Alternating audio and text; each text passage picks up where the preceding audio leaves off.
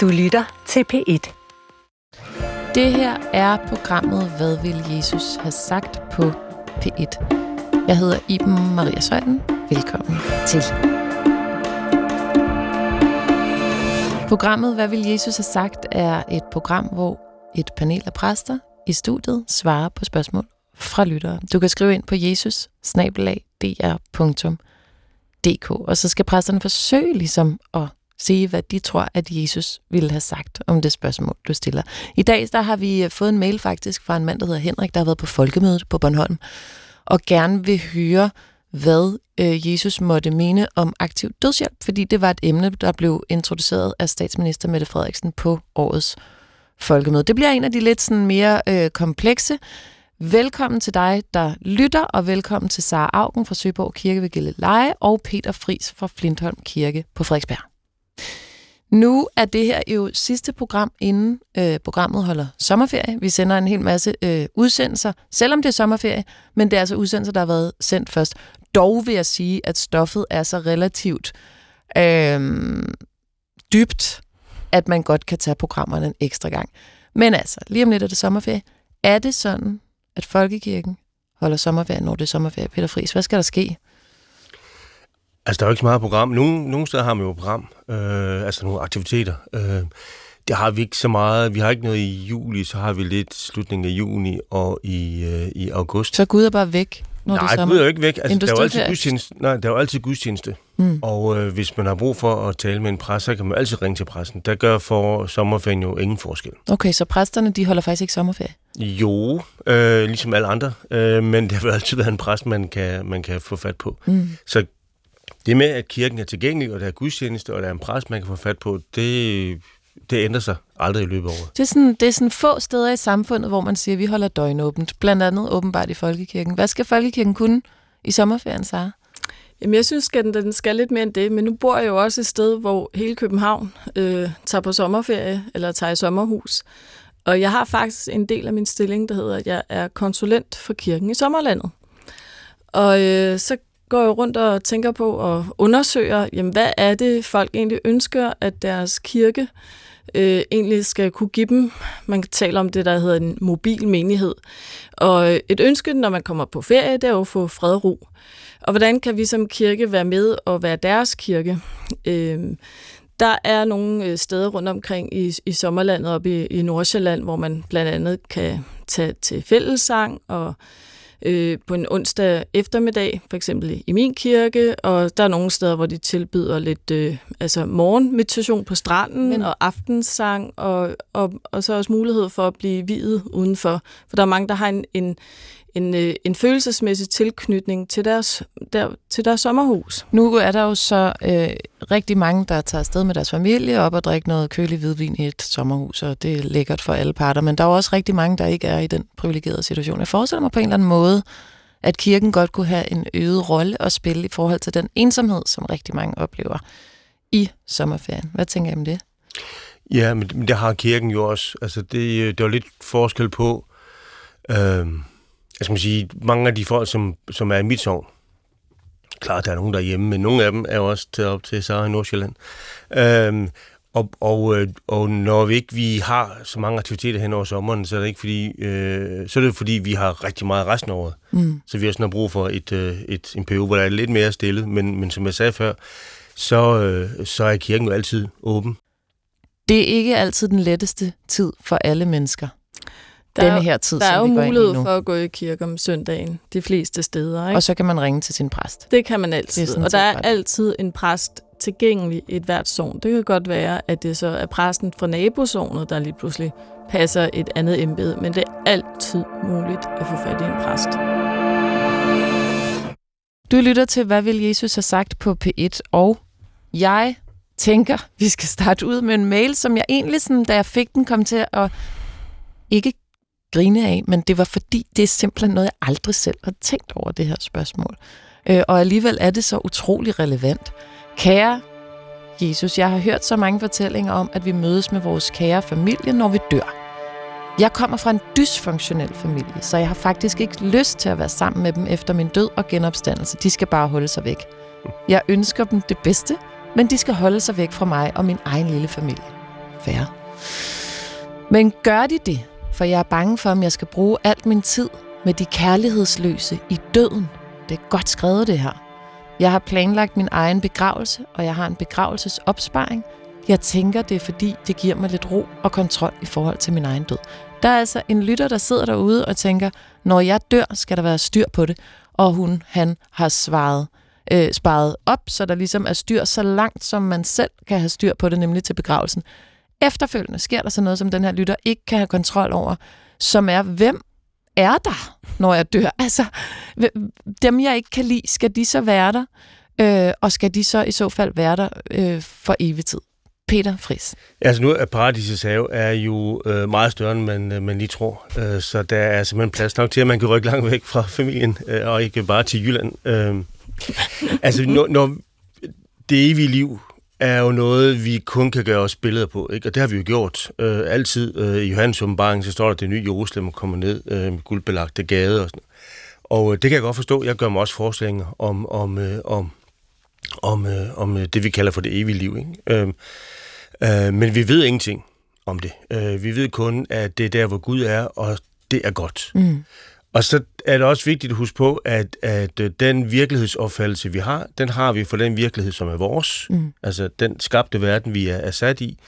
Øhm, og derfor er det også de billeder, vi bruger, når vi skal beskrive det, vi ikke kan beskrive. Men vi skal bare huske den øvelse, at, at, øhm, at, at vi, vi kan ikke oversætte det evige liv en til en i forhold til, til vores verden. Så mm. det er noget andet. Hvordan, og det er jo sikkert et meget, meget personligt spørgsmål. Du må bare sige, hvis du ikke vil svare. Hvad har du af billeder på paradisets have? Jamen, øh, øh, jeg har et, øh, et lidt... Øh, det, altså, jeg, jeg, altså, jeg, det vi liv, tror jeg ikke, øh, Sarah Ketone, jeg tror ikke, at det er en fysisk tilværelse. Mm. Øh, den fysiske tilværelse, den vi har her, øh, det er en, øh, den, den anden form for, for eksistens. Øh, og jeg er sikker på, at, man, øh, at, at, at, at jeg har mit jeg, altså Peter øh, med. Øh, og jeg er helt sikker på, at, at, at dem, jeg kender, og dem, jeg ikke bryder mig om, øh, de også er der. Men det er en anden virkelighed, det er en anden måde, vi er til på. Øh, så alt det, vi, vi, vi, vi har her, det ligger vi ligesom bag os og træder ind i en, i en, i en anden virkelighed. Mm. Så jeg synes, at hun skal hvile i, at, at øh, det er et sted, hvor Gud er, det er et sted, der er godt at være, og ikke spekulere på, om hun rent fysisk øh, støder på øh, de her sine familiemedlemmer, som hun ikke har lyst til at, at møde. Så altså Paradisets have er større end som så, både i helt konkret forstand, man kan gå over et andet hjørne, men altså også måske med metaforisk forstand, at der er en helt anden rummelighed, som vi slet ikke begriber her på vores, øh, i vores jordiske liv. Ja, det er en anden virkelighed, og vi opererer jo med, vi, vi opererer jo med tid, ikke? Og, der, og, og, og derfor har vi også øh, et ord for, for der, hvor tiden ikke eksisterer, nemlig evighed. Mm. Øh, og der er mange folk, der ligesom snubler over det i forestillingen om det evige liv. Jamen for evigt, altså jeg, jeg har ja, været nogle gange for mm. evigt ved bussen, og det er simpelthen så sindssygt ja. lang tid, ikke? Og hvordan kan jeg så leve en hel evighed, ja. hvem har lyst til det? Ja. Der er også, der er også ja. mange... i vores verden. Så, der er også mange, så du tænker, tænker, at det der evighedsbegreb, det er alligevel vigtigt lige at vi, forstå, det er ikke et tidsbegreb? Nej, vi er uden for tid og rum. Det er en anden virkelighed. Og det er det, der egentlig bliver sagt, ja, så. Men det er også, mange tænker evighed, det er som om det først begynder efter et dødsfald. Mm. Ikke? Mm. Hvis vi skal tænke evighed alvorligt, jamen, så er det jo allerede øh, gået i gang. Okay, så paradis er jo bare en fortsættelse af den evighed, vi allerede... Mm, men, men altså, hvis man uh, tager det konkret, der er jo mange, der har, tror jeg, har en forestilling om, at det der evige liv, det er noget, der begynder mm. efter døden. Ja. Hvis man skal tage ordet evig øh, så konkret, ligesom vores lytter tænker ja. noget konkret, så går det også tilbage. Så går det jo også tilbage. Du så lytter til, tid, øh, hvad vil Jesus have sagt, og i studiet er Sara Augen og Peter Friis. Vi er i gang med at svare en lytter, der i virkeligheden spørger, skal jeg møde dem, jeg ikke kan lide, også øh, i Paradisets have? Og så er det jo for evigt, så der er ligesom både det der med, at man ikke kan lide dem, og at det er for evigt. Og det er derfor, vi lige tager en lille smule livtag med efterlivet og Paradisets have, som er et sindssygt spændende spørgsmål, synes jeg, Peter. Ja, altså jeg tænker, at man, man, man møder jeg tror, altså, vi vender tilbage til det, vi kommer fra. Ikke? Mm. Skabt af Gud. Øh, og, og, øh, og jeg tror, at vores, øh, at, vores, øh, at vores sjæl vender tilbage til det, det kommer af. Mm. Det har ikke noget som helst med reinkarnation at gøre, øh, øh, men, men, men vi kommer af det, og det er også det, der giver mening for mig ved at være skabt i Guds billede. Det er den gudbilledlighed, som øh, øh, er, er plantet i os alle sammen. Øh, Og, og, øh, og så, så svarer vi jo selvfølgelig være ja. Øh, hendes familiemedlemmers sjæle, dem, mm. også dem, hun ikke bryder sig om, vil også være der. Mm. Men det er jo ikke denne her verden. Nej. Så det er ikke de der dårlige referencer, øh, det er ikke de konflikter. Det er en helt anden virkelighed. Mm. Øhm, så, og fordi der er også mange folk, som finder trøst i, at øh, det tror jeg, så kender, når man, når man har, har, har begravelsessamtaler, at der er mange folk, som midt i sorgen jo også finder en stor trøst i troen på, at jeg skal, vi skal mødes igen. Mm. Så for mange mennesker er det, er det jo også en, en, en trøst, et håb, noget, som gør, at man kan se øh, et lys for enden mm. af, af tunnelen. Det er så lidt problematisk, hvis den anden faktisk virkelig ikke har lyst til, at man skal mødes igen. Men altså... Ja, det er jo- hvis det var det- konkret. Ja, det er jo, ja, præcis. Så mm, jeg vil kunne godt lige tænke mig at holde lidt fast, fordi jeg synes, det er så dejligt at forestille sig paradiset. kunne vi tale lidt om det? Hvordan forestiller du dig det? Jamen, jeg har haft gjort mig mange forestillinger i mit liv, i løbet af mit liv, men jeg er jo kommet til det sted, hvor jeg simpelthen har opgivet.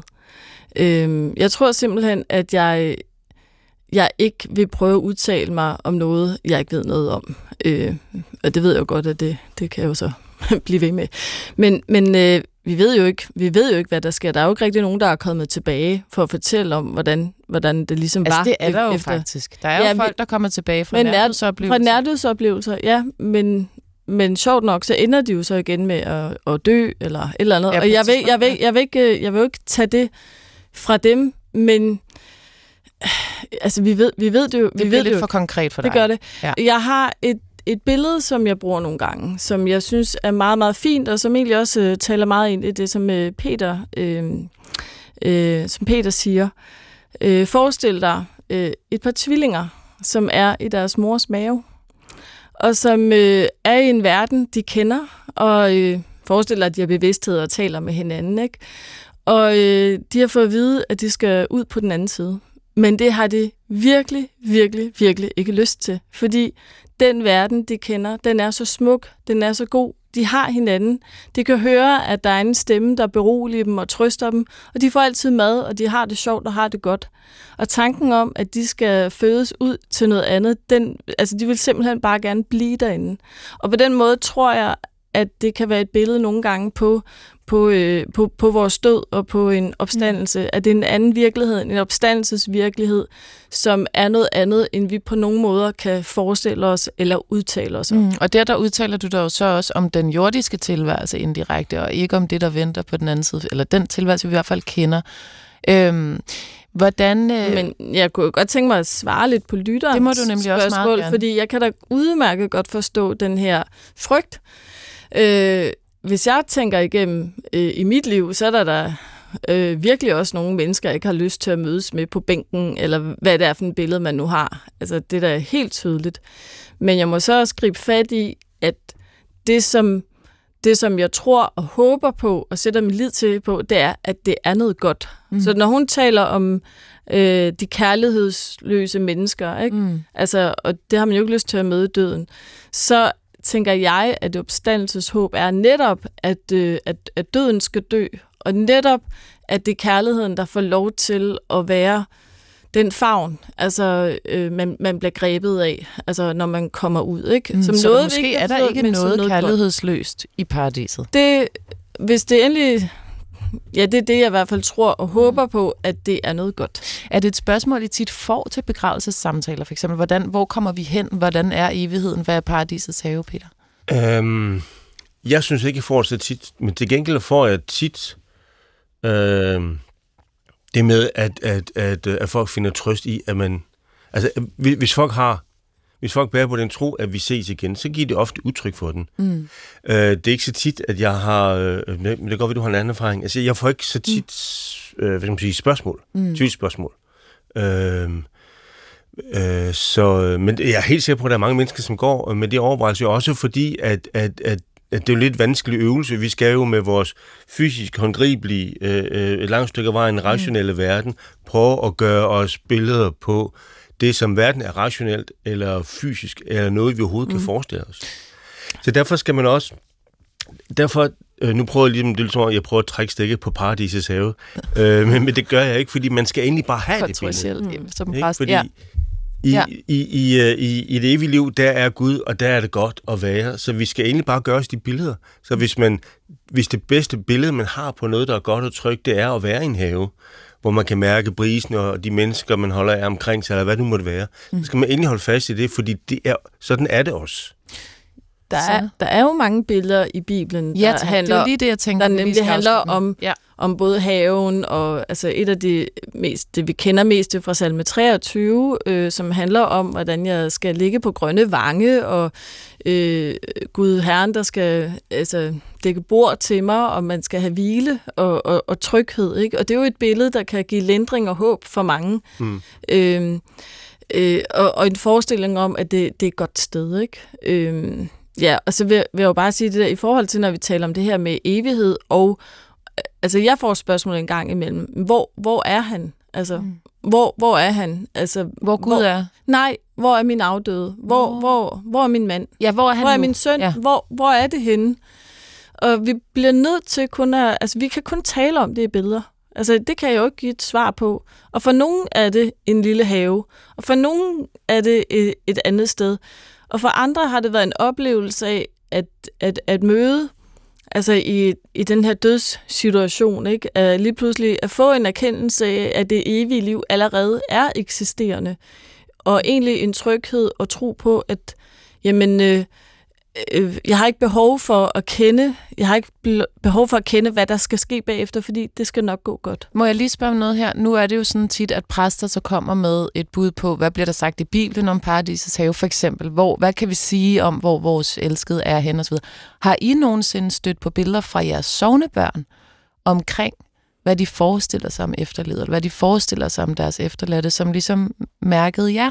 Altså, hvor I tænker, det var da egentlig et fint billede, eller det var da egentlig en fin forestilling, fordi jeg forestiller mig også, at man kan lære noget altså den anden vej, og det er ikke kun at præsten, der ligesom står og forklarer noget. Øh, ja, det har jeg, og det må jeg også gerne dele. Øh, jeg ved, øh, øh, en, en af mine... Øh, ja, en af mine sovnebørn, hun mistede sin, sin dreng, da han var 12 år, øh, til en trafikulykke. Og øh, det var helt klart, at det billede, der blev dannet bagefter, det var nemlig en øh, have i nærheden af den gård, de havde, som blev et konkret fysisk sted i hendes bevidsthed, hvor hun mødtes med ham. Øh, men det var jo stadigvæk øh, svært og underligt, og da hendes mand så også døde, så blev det en underligt at koble ham på der, for det var jo ligesom hendes drengs sted. Mm. Og der har vi haft mange samtaler om, og, og jeg ved, jeg godt må, må dele det, så derfor er det også, jeg siger det. Men derfor kan stadigvæk spørgsmålet er, hvor er han? Ja. Fordi jeg mærker ham jo, jeg taler med ham, jeg, jeg, han er jo min, min hverdag hele tiden, og alligevel, altså det er det der med, han er her, samtidig med, at han ikke er her. Mm. Og det er jo den dobbelthed, vi lever i som mennesker og som troende. Peter? Ja, altså Jesus siger jo stadig, at øh, Guds rige kommer ikke som man, altså noget spektakulært. Guds rige er her allerede midt i blandt jer, ja. eller i jer. Man Ja. kan forstå det på begge, på begge måder. Og, og det lægges så også fint i tråd med det, du sagde mm. før, det med, at evigheden er her allerede nu. Mm. Øhm, at at, at øh, jo, det er jo helt konkret fysisk, når vi dør, så det er jo, det er jo, det er jo fysisk markant øh, skisme. Mm. Øh, Så, så der, er, der er jo et radika- radikalt brud, men det er her allerede. Så jeg tror, hvis, hvis, hvis øh, øh, de sovnbørn oplever, at hendes søn er til stede, øh, det særlige sted, mm. så, så er der ingen grund til at betvivle, at det faktisk ikke er en virkelighedsoplevelse, mm. hun har. Mm. Nej, og der kan man tale om en kristusvirkelighed, ikke? Ja. Som en kristusvirkelighed, der sætter sig igennem, øhm, som jo både er inden for og uden for en selv. Mm. Mm. Og det er så måske også der, at øhm, det kan blive, øh, at man faktisk har en mulighed for som præst at brede troen ud, fordi det der, som I sidder og snakker om nu, det øh, har jo også et altså mere generelt spirituelt aspekt simpelthen. Så det er vel også der, man kan møde nogen, der har mistet, som ikke nødvendigvis har orienteret sig enormt stærkt i Bibelen, fordi det handler mere om en erfaring eller en intuition, forestiller jeg mig. Ja, altså, og folk griber jo, øh, øh, øh griber jo trospørgsmål an på, på forskellige måder. Altså, der er jo nogen, der ligesom bryder igennem og, og, og, og, og, og, og, og siger, det er nu sådan, jeg tænker. Mm. Det er nu sådan, jeg tror. Men, men, men for mange, øh, så bliver det jo et... Øh, så bliver de der, i, de der ting, vi er svært ved... Altså, der hvor vi får rodet vores egen virkelighed ind i mm. Guds rige eller det evige liv, så bliver det faktisk for nogen en, en tros hindring. Mm. At, at jamen, det kan jo ikke, altså, man, ja, man tror på et evigt ja, liv, og så sidder vi her, og vi ja. får bare en, en, en bedre krop, og vi lever ligesom vi plejer. Det, det kan jeg ikke tro på. Derfor kan jeg så heller ikke tro mm. på, at der er en, en, en Gud. Altså det bliver en blokering på en eller anden måde? Det bliver ja. faktisk lidt en blokering. Ja. Øh, men der synes jeg også, at en opfordring kunne være det der med, at man skal ikke lade sig hindre i sit eget paradisbillede. Man skal ikke, det må Nej. man aldrig ligesom lade tale ned. Og til lytteren, så kan vi jo i hvert fald sige, det skal hun ikke bekymre sig om. Øh, det med, om hun møder folk, som hun oplever som kærlighedsløse i døden. Paradiset er så meget større end det.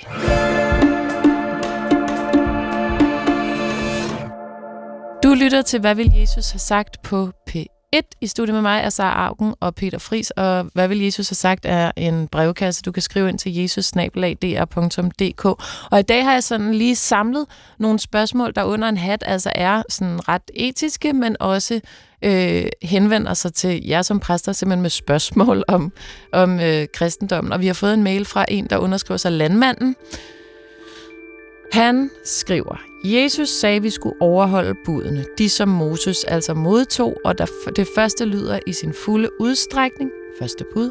Du må ikke have andre guder end mig.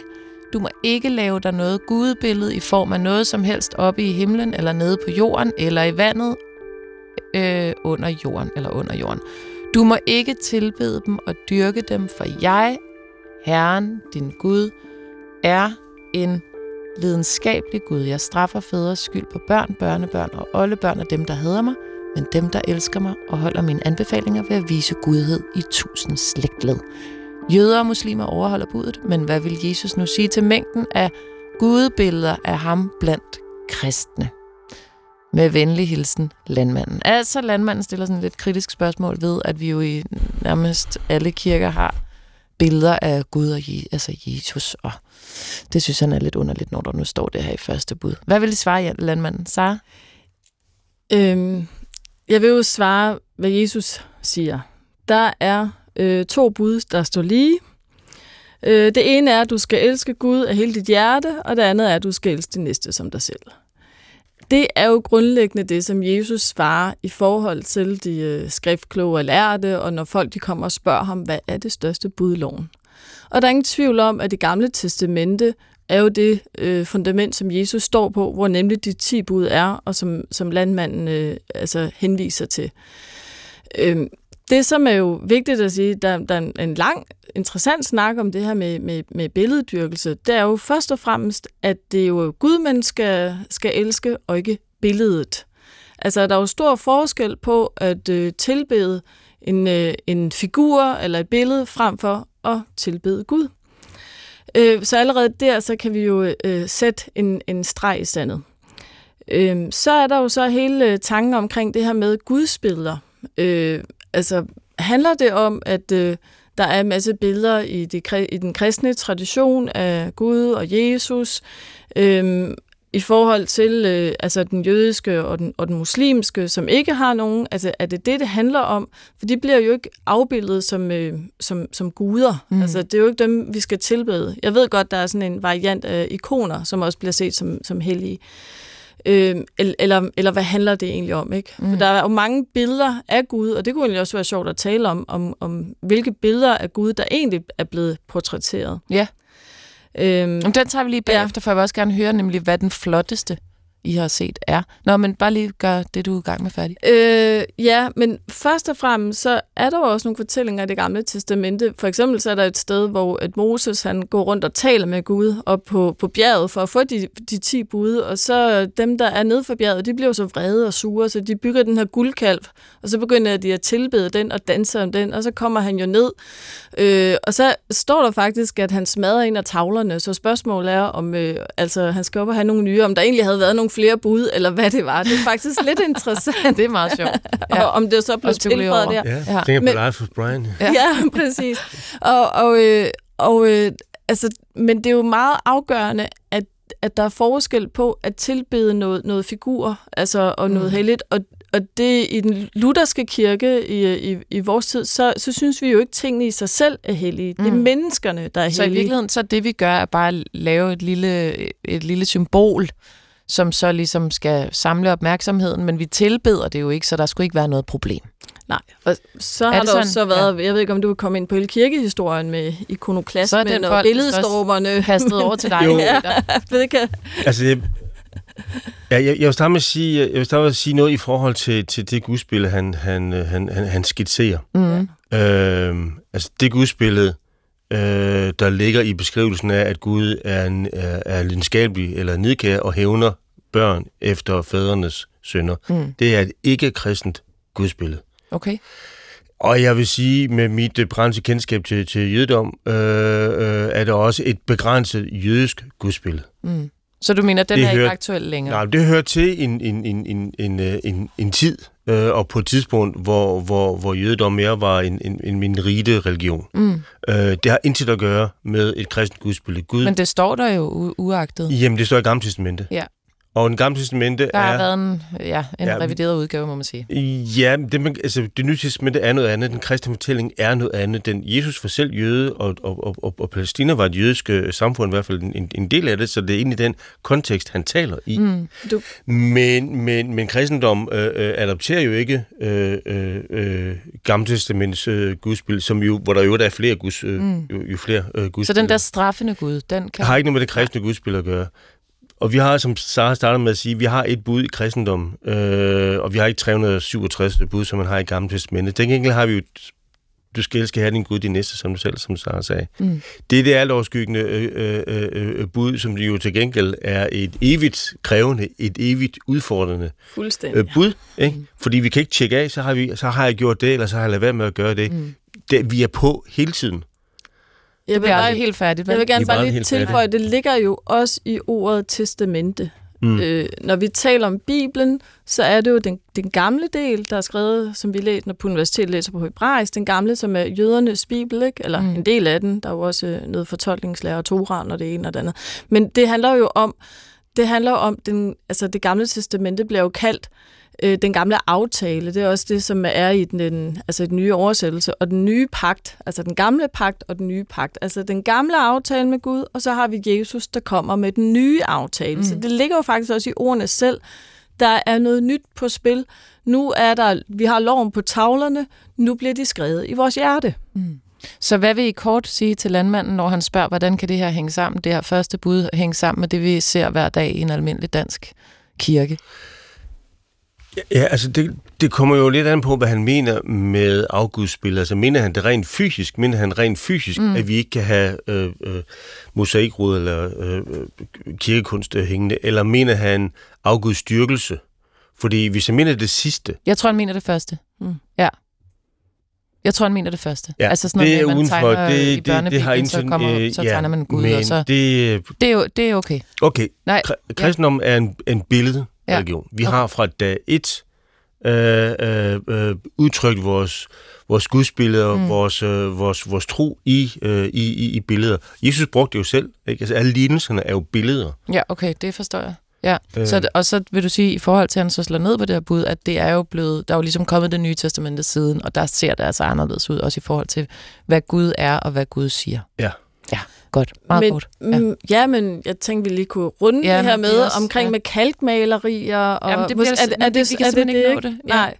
Øh, men, Men- men, det er jo en måde at vise billeder på, og jeg vil da i hvert fald sige, at Luther har jo ikke tænkt noget med. Der var mange, der, der er en myte, nemlig der går på, at alle kirkerne blev kalket hvide i Danmark under reformationen. Mm. Det passer ikke. Der var et par få i København, som som handlede en anden bevægelse, de reformerede under Calvin, Mm. som jo netop ville have den her renhed frem. Så, så, så de her billeder, der er i vores kirker, altså, de har jo stået rigtig længe, netop som illustrationer, og som for at hjælpe folk, der ikke kunne læse, med at vise, hvad, de her, altså, hvad Bibelen går ud på. Mm. Og da der så kom lidt øh, de her, da de så blev kalket over på et tidspunkt, så var det simpelthen fordi, at de var grimme og gamle. Og det har så været med til at beskytte nogle af kalkmalerierne, efter de er blevet restaureret igen. Så det har egentlig været, været meget sjovt. Så det er ikke en tradition, der er hos os. Vi er glade for billederne, men vi tilbeder dem ikke. Mm, vigtig forskel. Så det var altså svar til øh, landmanden. Det er en billedreligion. Øh, budene er gamle, og vi tilbyder ikke symbolerne, men tværtimod øh, det, der ligger bag symbolerne. Du lytter til, hvad vil Jesus have sagt på P1. I studiet med mig er så Augen og Peter Friis. Det er nogle meget kristne navne, I to har i øvrigt. Er det sådan, at når man bliver præst, så tager man lige et nyt navn, Peter? Det kan jeg svare på. Ja, tak. Fordi min far er præst. Ja, okay. Øh, og, og, øh, og min bror hedder Jakob. Ja. Øh, så vi er jo vokset op med bibelske navne. Ja. Og jeg tænkte jo, jeg var jo opkaldt efter øh, apostlen Peter, øh, navn, øh, med et navn, kun dit navn. Ja. Og, det, og, og, og den vildfarelse har jeg, har jeg levet med, indtil jeg er en meget voksen alder snakkede med min mor om det. Og hun så sagde, nej, nej, øh, du er opkaldt efter min cykel.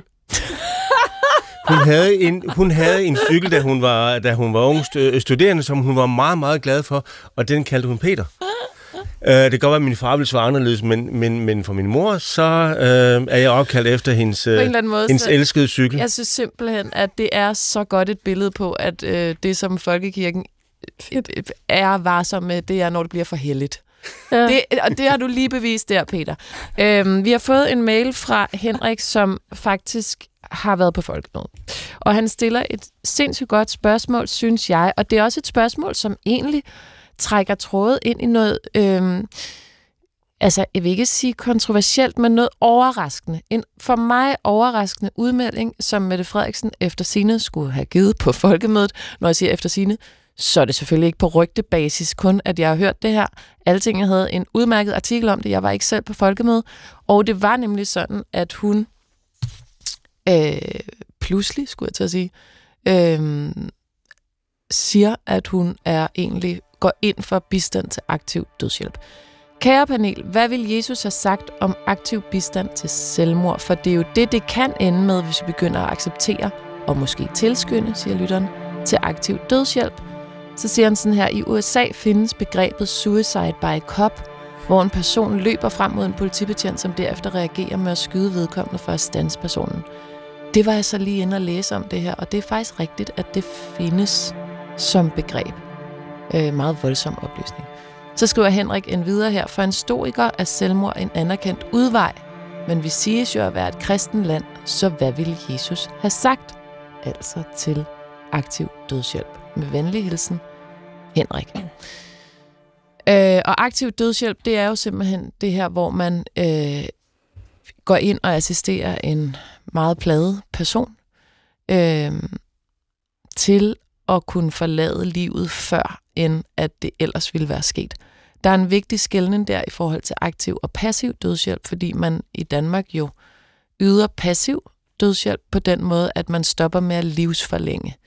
Men det er jo altså ikke det samme som aktiv dødshjælp, hvor man går ind og træffer en beslutning om at forkorte øh, det, der ellers ville have været udgangen. Så hvad ville Jesus have sagt om den udmelding, øh, som Mette Frederiksen er kommet med, eller i det hele taget om aktiv dødshjælp? Det kan være, at jeg måske lige skal sige, hvad Mette Frederiksen overhovedet sagde. Det handler om værdighed i den sidste tid i livet. Det handler om, hvordan rammerne for den sidste tid som menneske skal være, og hvor meget vi mennesker selv skal have lov til at bestemme, og hvornår. Det er altså ifølge altinget. Øh. Ja, hvor starter vi? Sara Augen. Jeg vil gerne lige starte med storikeren. Fordi han Der, hvor siger, Henrik siger, Ja. en stoiker selv, for en stoiker er selvmord en anerkendt udvej. Ja, øh, sådan som jeg opfatter stoicismen, øh, så handler det om at lære at dø for at leve. Det handler simpelthen om hver dag at se sin egen dødelighed i øjnene for, øh, altså for at leve det liv, man er sat i. Så lige der, så tænker jeg, at der er måske noget begrebsafklaring, der måske er meget godt at få på plads, for jeg ser slet ikke stoicismen eller stoikerne som en, en måde, der, der anerkender, at øh, altså, øh, altså øh, eller, eller som taler om aktiv dødshjælp øh, på det plan. Mm. Der handler det om at øh, at se sin egen død i øjnene. Erkende øh, den. Ja, erkende den Ja. ja. hver dag, og så gå ud og leve det liv, man er sat i. Med dets begrænsninger, med dets smerte. Med dets og, angst. Og, Ja, øh, som, som en del af det. mm. Det giver god mening. Godt. Punktum. Det var det. Ja. Så kommer vi det til det andet, der er pænt mere problematisk. Eller det synes jeg faktisk ikke, det er. Fordi som et kristen menneske, så... Øh, og alt det, som Jesus gør, det handler om at helbrede og læge og lindre. Det er simpelthen den største opgave, vi er sat til øh, som mennesker, at øh, læge og helbrede og lindre. Og, og det handler jo om vores liv, som mm. vi skal passe på og sørge for. Så aktiv dødshjælp? Nej. Egentlig. Som kristen? Nej. Ja. Det, altså, og det kan vi godt øh, tale mere om, altså, men det er... Øh, det er dit forløbige udgangspunkt. Ja. Hvis man spurgte Jesus, så vil han sige, at det handler... Så omsorg må altid være svaret. Peter? Ja, altså jeg vil... Øh, ja, men jeg vil sige, at jeg er enig med Sara, men at det er et, øh, et kompliceret... Det er et kompliceret spørgsmål, fordi jeg kan også øh, godt forestille mig nogle situationer, øh, hvor jeg, hvis, hvor, hvor det er aktivt at hjælpe et menneske med at tage afsked med livet, øh, er det rigtige at gøre. Og hvis du nu spørger om, hvad er, kom så med et eksempel på en rigtig situation, så kan jeg jo ikke. Nej. Øh, men jeg tænker, ikke. fordi det, der er vigtigt for mig, øh, det er, at vi også anerkender øh, mennesker i det situation. Mennesker, som lever i, i konstant smerte. Mm. Så ved jeg godt, at man kan få noget Smertelindring. Smertelindring og sådan noget. Øh, øh, og så kan man skrue lidt af for morfin, og så dør man jo så øh, på den tidspunkt er det alligevel. At, at, altså, de steder, hvor livet er så stort et helvede, og det, og, og det, det, og, og det menneske ønsker at, at afslutte det. Mm. Øh, det kan jeg godt forstå. Mm. Og der tænker jeg bare, at, øh, at, øh, at, at der er svaret ikke, at nå ja, men, men, men nu, nu får du lidt mere øh, medicin, og nu skal du tænke på, at vi må finde noget godt i tilværelsen. Men man kan vel også sige, at det at afslutte, det kunne være læge og lindre? Ja, det, ja, og det, mm. ja, det er virkelig det, der er min pointe, at, og, og jeg synes, det er super svært at svare på, fordi det er svært at lave en liste og, og, og situationer, hvor man kan sige, her er det okay, og her ja, er det ikke okay. I udgangspunktet, så tager vi ikke menneskers øh, liv, fordi det er belejligt, eller de, de, de siger, nu har jeg prøvet de her fire løsninger, så i morgen mm. skal jeg dø. Øhm, og, og heller ikke, øh, og, og, og, og der skal heller ikke noget, ligge noget politisk rationale mm. øh, øh, bag noget. Så det er super vanskeligt, så på den måde er jeg fuldstændig Men det er jo egentlig meget klart svar, I giver, fordi I siger sådan her, det skal altid være svaret med omsorg, det skal altid være svaret. Vores svar på folk i lidelse skal altid være omsorg, lindring, og at man forsøger at læge. Hvad det så betyder. Om det så betyder også nogle gange at sige, nu slutter det her. Det kan man jo så ligesom i hvert fald diskutere, Sara. Øhm, ja, jeg skulle lige følge din tråd, om det slutter her. Hvad mener du? Ja, altså at ja. man så vælger, at der yder man bistand til aktiv dødshjælp. Mit, øh, altså jeg, jeg, jeg vil jo sige som Peter, det er jo selvfølgelig super kompliceret, og når jeg står og siger bare trutter rent flag, mm. nej. Så det, så det er jo også fordi, vi ser på nogle erfaringer fra andre, der har har, har stået med det med i Holland, ikke? hvor det lige mm. pludselig eskalerer. Hvor lige pludselig, at, øh, at altså det, altså for mig at se, så handler det også om et menneskesyn. Ikke? Men hvis man nu bare holder den til det kristne udgangspunkt, så kunne man vel godt, som Peter gør, også argumentere for, at det, som Jesus siger gør, det kunne også være at afslutte det. Nej, det, nej, det, det mener jeg simpelthen ikke. Nej. Altså det der med, altså, et, altså det er et... Øh, det, et menneskesyn, altså et kristen menneskesyn, det er, at vi skal opretholde liv. Jeg er helt med på, at det er kompliceret. Jeg er helt med på, at der er mennesker, der er i forfærdelig lidelse. Mm. Og jeg er helt med på, at, øh, at, at for mange, så er det deres, øh, deres vej ud af livet, det er at tage deres eget liv, eller et ønske om at få hjælp til at dø. Men, men det er jo her, altså det kan ikke undgå at blive politisk, fordi som samfund, så bygger vi vores øh, altså forestilling på, at vi skal, vi skal værne og passe på liv. Mm. Hvis det lige pludselig bliver en samfundsbeslutning, at nogen skal tage en beslutning om, hvis liv, der ikke er værd at leve, så er det, at vi har et kæmpe problem. Mm. Og derfor kan vi ikke bare holde det ud af hinanden. Det, det kommer til at filtre sig ind. Øh, i, som præst så oplever jeg rigtig mange, når de vælger taler om øh, altså pårørende, øh, så er der mange, der taler om, at øh, jamen, mor hun ønskede at komme på fællesgraven, fordi hun ikke være til besvær. Mm. Allerede i tanken om, at man ikke vil være til besvær for at passe gravsted i forhold til sin pårørende, det er jo en ting, og det har jeg jo set utrolig mange øh, øh, taler om, og når vi kommer ind til stykket, så, så handler det om, at, at man, man ikke vil være nogen til last. Hvis vi så lige skubber den lidt, øh, vil, altså, hvor mange må ikke gå rundt og tænker på, at man er til besvær og til last for nogen. Mm. Sådan er der jo mange, der har det i forvejen. Øh, skal man så lige pludselig rende rundt og, og tage stilling til, at, og, og, og synes, man er et dårligt menneske, fordi man ikke har sagt ja til, at, øh, at I må bestemme, så, hvor jeg skal... Det er i virkeligheden ret klart svar på et kompliceret spørgsmål. Som udgangspunkt i grunden nej, og det hører jeg fra dig, Sara, og i virkeligheden hører jeg også, Peter, mm. dig sige det, med en lille pil hen imod, at det kan så fortolkes, hvad det vil sige at læge, læge og lindre. Mens pendulet svinger over i, altså når vi nu skal svare Henrik her, at på et kristen fundament, ud fra øh, hvad, hvad Jesus ville have gjort, sagt og vist øh, med sine gerninger, så bliver det et nej til aktiv dødshjælp. Mm. Og jeg er jo slet ikke færdig. Jeg kan, mærke, jeg kan jo godt mærke, at jeg bliver sådan lidt oprørt, oprørt og oprevet. Men det handler jo også, altså det er også noget med syn på, altså et syn på, på, på den her værdighed. Jeg må, jeg må simpelthen tage udgangspunkt af sine mennesker. Hvad er værdighed? Værdighed, det er også det, altså, det, det vil jeg bare lige, værdighed ja, lad mig lige tage fat mennesker. Den, fordi ja. der vil jeg gerne lige afslutte her, inden vi skal videre til dagens sidste spørgsmål. Det, som Mette Frederiksen siger, det handler om værdighed i den sidste tid i livet. Det kan man jo så, som du siger, så problematisere, fordi hvad er værdighed? Hvornår er det værdigt? Er det overhovedet sundt, at vi går ind og vurderer menneskers liv ud fra et spørgsmål om værdighed? Og hvis øh, begrebsverden er det, vi tager udgangspunkt i, hvem er det, der skal dømme andres liv for værende værdigt eller ej? Øh, det er i hvert fald en glidebane, man kan tale om. Og så siger hun det her, hvordan rammerne for den sidste tid som menneske skal være. Skal det også handle om, hvor meget vi mennesker selv skal have lov til at bestemme, og hvornår. Det kan man vel også problematisere, fordi hvor meget er det egentlig, vi overhovedet har øh, mulighed for at kontrollere vores liv og død? Øh, det, det, det er jo i hvert fald et spørgsmål. Altså er det en, en illusion, at vi overhovedet ligesom har den her kontrol over vores eget liv, som vi så ifølge Mette Frederiksen ligesom skal kunne Altså dø udfordre. skal vi jo nok på et eller andet tidspunkt. Peter?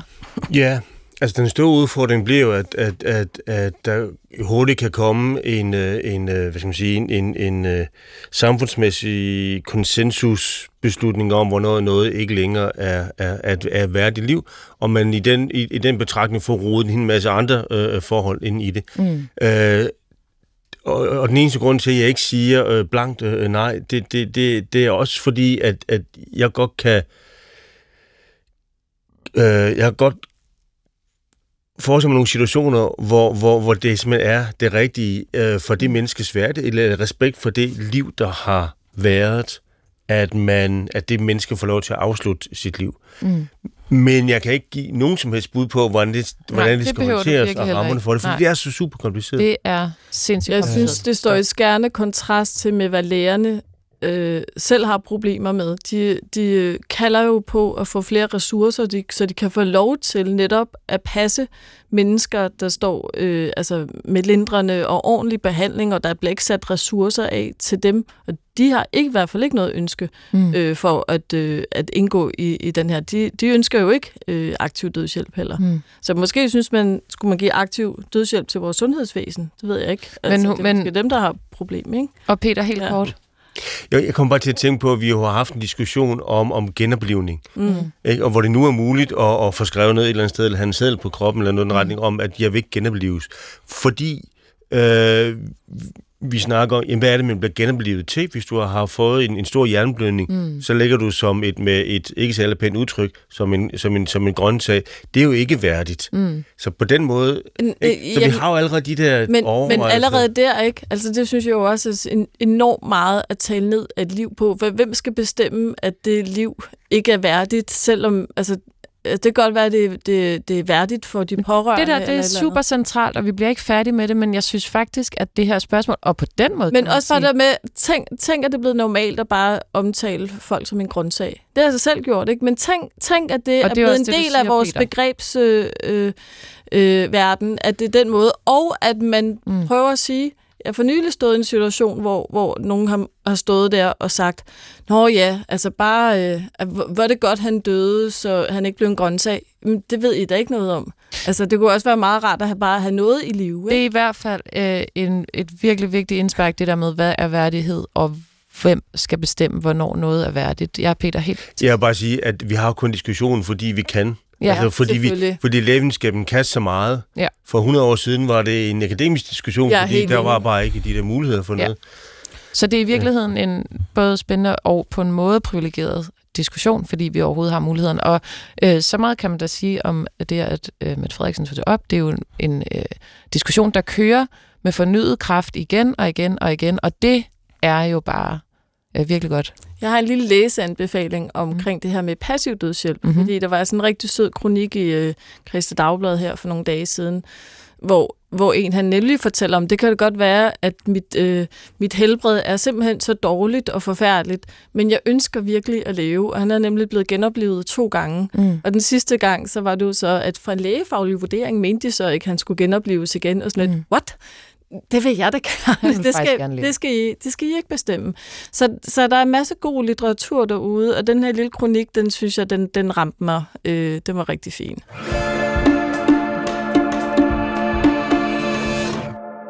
Kære Jesus, tak for et rigtig godt program, som jeg lytter til med stor fornøjelse, og som jeg ofte bliver utrolig rørt over. Den går ud til jer, præster, fordi at I har lyst til at være en del af det her program. Jeg er en kvinde i 30'erne, der er ved at finde min tro. Jeg er ikke vokset op i en religiøs familie, men har altid elsket at gå i kirke og var slet ikke i tvivl om, at min konfirmation og bryllup skulle ske i kirken. På mange måder har jeg haft et nemt og dejligt liv. Min mand og jeg mødte hinanden meget tidligt, og først da vi forsøgte at få et barn, begyndte nogle svære år for mig. Efter mange års fertilitetsbehandling kom vores første barn til verden. Efterfølgende har vi fået endnu et barn i fertilitetsbehandling, og hele processen, og især den ensomhed, der lå i at gå i behandling, være gravid, føde og være mor til to små børn, gjorde, at jeg begyndte at spekulere mere og mere på Gud og på min tro. Da jeg fik mine børn, mærkede jeg en dyb trang til at få dem døbt. Under mine barsler gik vi også til babysalmesang, og jeg elskede det. Jeg hørte radioprogrammer om kristendom og forsøgte at læse Bibelen. Det lykkedes ikke helt. Kender og prøvede også et par gange at gå i kirke. Jeg kom frem til, at jeg gerne ville forsøge at opdrage mine børn ud fra kristne værdier. Mit dilemma handler om, hvad min omgangskreds tænker. Objektivt, Objektivt set kan jeg godt se, at mange af mine veninder og familie også er spirituelle. De tror på krystaller, horoskoper og stjernetegn. Alligevel føles det meget grænseoverskridende at sige til folk, at jeg er troende, og at jeg gerne vil bruge nogle timer om søndagen i kirken. Min mand drillede mig i starten og fortalte til alle, at nu havde jeg været i kirke, og nu forstår han så til gengæld, at det er privat, og jeg mener det seriøst. Han støtter mig, men forstår ikke min lyst til at udforske min tro. Hvad ville Jesus have sagt? Hvordan springer man ud som kristen. Jeg synes, det er sjovt, det her lytteren skriver med, at det ligesom er sådan accepteret ting at tro på horoskop og krystal videre. Ikke for at sige noget om det, men at man simpelthen åbenbart kan føle sig så mærkelig, fordi man gerne lige vil et smut hen i statskirken. Peter? Ja, det er blevet bedre, men, øh, men ja, det er, det er rigtigt. Og hun står jo i et... Øh, hun står jo i en 2000 øh, år gammel konflikt. Okay. Øh, med skal man, øh, hvordan får jeg mod til at, at øh, stå ved min tro, eller ligefrem fortælle andre om, øh, om min tro, altså på den måde også øh, øh, øh, øh, missionere. Øh, op gennem historien, så har det jo været en livsfarlig affære øh, at stå ved sin tro. Mm. Øh, det er der stadigvæk nogle steder i øh, verden. Det er jo ikke i vores del af verden, men det er det jo eksempelvis i øh, Pakistan øh, kan det være øh, livsfarligt at, øh, at, være, at, være, at være kristen, ligesom det kan være livsfarligt at have andre religioner andre steder. Mm-hmm. Ikke? Så mhm. det er jo, ja. Øhm, og, og, øhm, og jeg forstår øhm, jeg forstår godt hendes jeg forstår godt hendes hvad hedder det øh, hendes hendes hendes overvejelse altså jeg er også fotograf og nogle gange, når jeg sidder til et selskab, øh, nu er jeg forbi alle de der med sølvbryllup og bryllup og sådan noget, så det er længe siden, det var de der store fester. Men nogle gange, når man bliver bænket omkring nogle mennesker, her skal du sidde fire timer, fordi det er, mm. inden vi kommer igennem, øh, så scanner man lige, hvad er det for nogle mennesker, man sidder med, ikke? Øh, er det, øh, og på et tidspunkt, så spørger vi hinanden, hvad laver du? Og så fornemmer jeg lige, okay, hvis, der, hvis det er nogle folk, som jeg tænker, vi kan godt have en snak om livets store spørgsmål. Mm. Så siger du, jeg er præst. Det siger jeg er præst. Ja. Hvis, er, hvis det er folk, som jeg tænker, øh, lige om lidt, så er det knalde en flaske hvidvin, og, og så er der kun bøde kommentarer, så er jeg fotograf. Okay, okay. Smart. Okay, men ja, også, smart. også... Fordi jeg, og ikke fordi jeg føler mig... Øh, øh, øh, jeg gider bare ikke den anden snak. Øh, Nej, ikke lige der måske. Det er ikke for, hvis jeg lige skal korrigere dig her øh, helt politisk korrekt, så sidder du vel ikke og taler ned om visse personer. Men det du siger er i visse situationer. Ja, ja der kan det være op ad bakke og skulle begynde at redegøre for, hvorfor man overhovedet dog gider. Hvis man hele tiden skal stå på mål, øh, hvis man hele tiden bliver øh, øh, ja, hvor det bare bliver en, en, en, en, en useriøs, øh, øh, tåbelig snak, så er jeg fotograf, så ikke vi snakke om det i stedet for. Har du ikke tit fået det der spørgsmål, er du meget troende? Nå, så må du være meget troende, når du er præst. Så er du meget troende. Ja, hold da op. Og så er jeg nogle gange svaret tilbage, hvad mener du? Altså troende, altså med u, troende, eller troende, eller hvad, hvor, hvor er vi henne? ja, sige, men, men okay, svar lige på det kort. Er I så meget, meget troende nu, når I præster? Men det er jo et, et, det er sådan et, et ordentligt spørgsmål, fordi hvad er meget troende? Altså, jeg, jeg, Hvordan kan du måle det? Har, har du sådan et trosbarometer, man stikker ned i halsen for at se, øh, altså, hvor, hvorvidt den bonger ud? om man er mod vanvittig feber eller lunken. det, det, er jo, det er jo det, der er hele problemet, og det er jo derfor, vi tit taler om det her i programmet, omkring den tro og den rigtige tro og Guds erfaring, og hvordan, hvordan man ligesom nogle gange prøver at sætte på formel mm. for religiøse erfaringer. Er det vanvittigt, eller, eller hvad det er, ikke? Hvad vil I sige, hvordan springer man ud som kristen? Jeg, Hvad ville Jesus have sagt til det? Hvad jamen, sagde han, han til dem, han som siger var faktisk, om? Han siger jo faktisk et sted, at, uh, at han taler... Han synes jo faktisk ikke, dem, der står og råber på gadehjørnerne og, og taler om deres rigtige tro, dem har han jo faktisk et, et problem med. Mm. Men det, han jo taler om og taler ind i, det er jo selvfølgelig, at tro kommer det, der bliver, altså det, man hører, og at det er også noget, der opstår i fællesskaber. Så jeg kan godt forstå hendes trang til at søge ind i øh, et fællesskab, og hun taler jo også om det her med, hvordan, hvordan kan jeg hjælpe mine børn. Mm. Og det, det er jo altid sådan, en, sådan et grænseland, fordi øh, hvad er i orden, hvordan altså, altså åbner man gaven for dem øh, i forhold til tro. Man kan tale om tro som en hændelse, eller sådan en begivenhed, eller noget andet, man kan altså, åbne Må, må jeg lige for. spørge, at det I siger i virkeligheden, når hun siger, hvordan springer man ud som kristen, så er svaret faktisk, det behøver du ikke. Nej, hun er i gang. Altså, jeg synes, hun er i gang. Altså, det lyder lidt som om, hendes, øh, hendes mand godt altså, der er respekt for, for hendes mand, ja. fra hendes mands side. Og jeg tror noget af det måske kunne sige, jamen jeg er i gang med, med, med en vej her, og lad mig få lov til måske at være i det man ikke, altså er det, er det faktisk en pointe, øh, at i forhold til netop kristendommen, så er der ikke noget, der hedder spring ud. Altså man er ligesom, hvor man er, jeg, og det er der tror, ikke nogen, der skal jeg tror, det til er et levn, Jeg tror, det er et levn fra sådan en, en, en, en bevægelse, eller sådan en trosbevægelse også. Der kommer også utrolig mange bøger udgivet om folk, de taler om deres tro og deres mm. erfaringer. Og du havde jo også et program, hvor de talte også om den her den her før-efter mm. øh, øh, ting, som ligesom var en omvendelse i mm. deres liv. Ikke? Hun har oplevet et sted, at stå virkelig i afmagtens sted. Et sted, hvor man virkelig ønsker, at der du kan taler komme om liv og fertilitetsbehandling. Ja, ikke? ja. Hvor liv og død virkelig kommer i spil. Hvor man bliver så meget klar over, at det, man ønsker sig allermest, det er noget, man ikke på nogen måder selv kan gøre noget ved.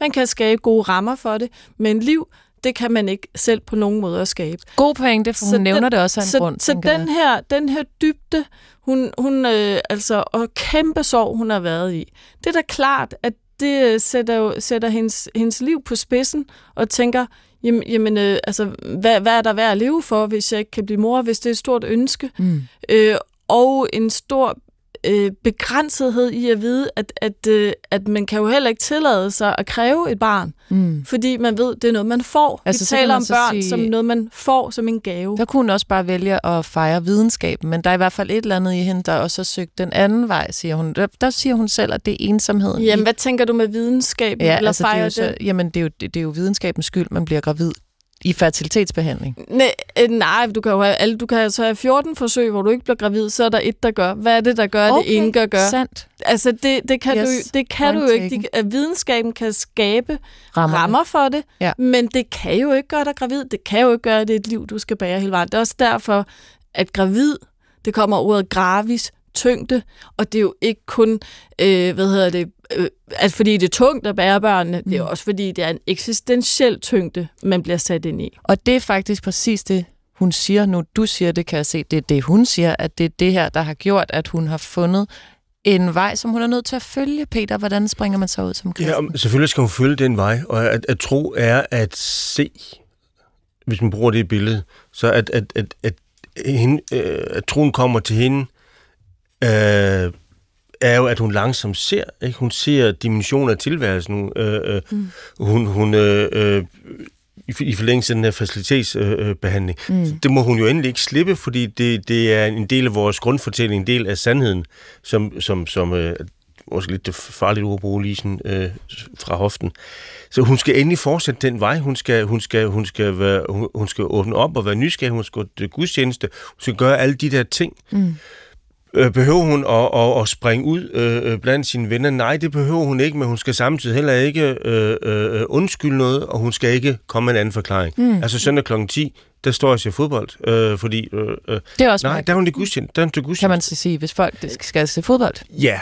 Det er et andet ritual i hvert fald. Der skal, hun, ture, der skal hun ture stå ved sig selv. Ikke? Øh, så det vil jeg sige til hende. Ja. Og jeg vil sige til hendes øh, øh, mand og omgivelser, I skal opføre jer ordentligt. I vil gerne have, at andre folk viser jer respekt for det, der fylder i jeres liv, om det er at være en influencer, eller gå meget op i fodbold, eller gå meget op i andre ting, eller have nogle andre forestillinger om tilværelsen. Mm. Hvis I vil have, at andre folk tager jer øh, alvorligt som mennesker, så gælder det begge veje. Så selvom I synes, at det med tro, måske især det med kristendom, er en, en, en underlig fisk, så, øh, øh, så skal I vise andre mennesker fuld respekt øh, mm. og være nysgerrige lyttende.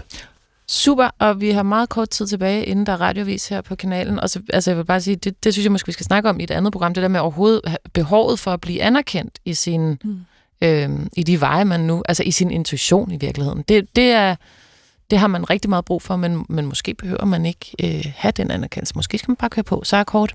Jeg synes, øh, hun skulle tage højskolesangbogen med ind til, til ungerne, når man skal putte, fordi der er både rigtig gode, øh, gode sange, danske sange, og så er der også gode salmer i. Og så mm. det kan man sige, det er en lille tærskel. Mm. Øh, hvor det hele er blandet sammen på Ja, ikke? Hvor, altså, hvis man har brug for måske en, en, en, en, en tredje steg, ja, en bro hen til det, så kan mm. man jo altid tage salmebogen senere, og så lære børnene er det det, fader hvor. mission? Mission. Nej, det kalder det dannelse. Bredt, dannelse. Okay, ej, er meget ja, i den det. åbner vi ikke nu. Ja. Den tager vi det er dannelse. Peter Fris og Sara Augen fra henholdsvis Flintholm Kirke og Søborg Kirke. Tak fordi, at I var med i dag. Tak selv. Og dig, der lytter med derude, du kan finde alle de tidligere program inde på øh, DR Lyd. Du kan skrive ind til jesus jeg vil også bare lige sige tak til producer Christoffer Rauf Heide, som jeg sagde, hvis navn for første gang helt perfekt i dag. Og det passer perfekt med, at vi har kørt en sæson nu, så jeg har lært det, og jeg har været så glad for at få lov til at sende det her program, Hvad vil Jesus have sagt, som fortsætter efter sommerferien. Øh, fra midten af august, så er vi klar igen, og det glæder mig virkelig meget til. Tak fordi du har lyttet med, og tøv aldrig med at skrive til jesusnabelag.dr.dk.